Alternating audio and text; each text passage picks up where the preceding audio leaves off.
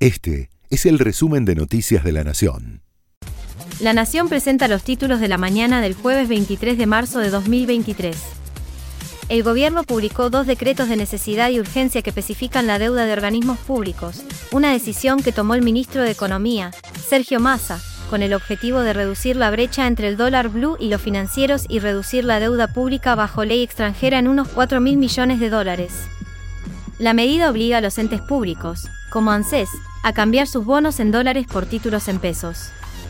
El interventor del Ente Nacional Regulador de Electricidad solicitó a la justicia una medida cautelar de prohibición de salida del país de los principales directivos de la empresa de distribución eléctrica de Sur.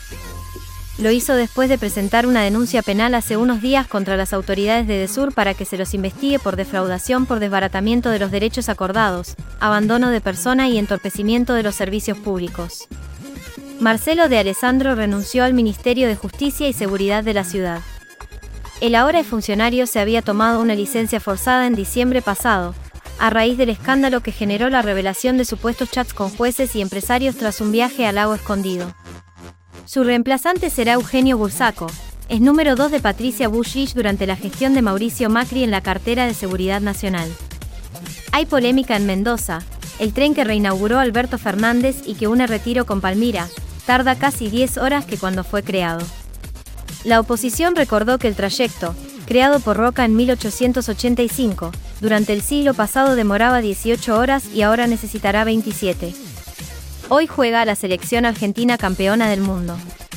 Lo hará a las 8 y 30 contra Panamá en el estadio más monumental. Las puertas de la cancha se abrían a las 3 y 30 y habrá varios shows antes del partido. Esta es la tercera vez que se cruzan ambos países en una cancha de fútbol. Las dos ocasiones anteriores terminaron con una victoria de la Argentina. Este fue el resumen de Noticias de la Nación.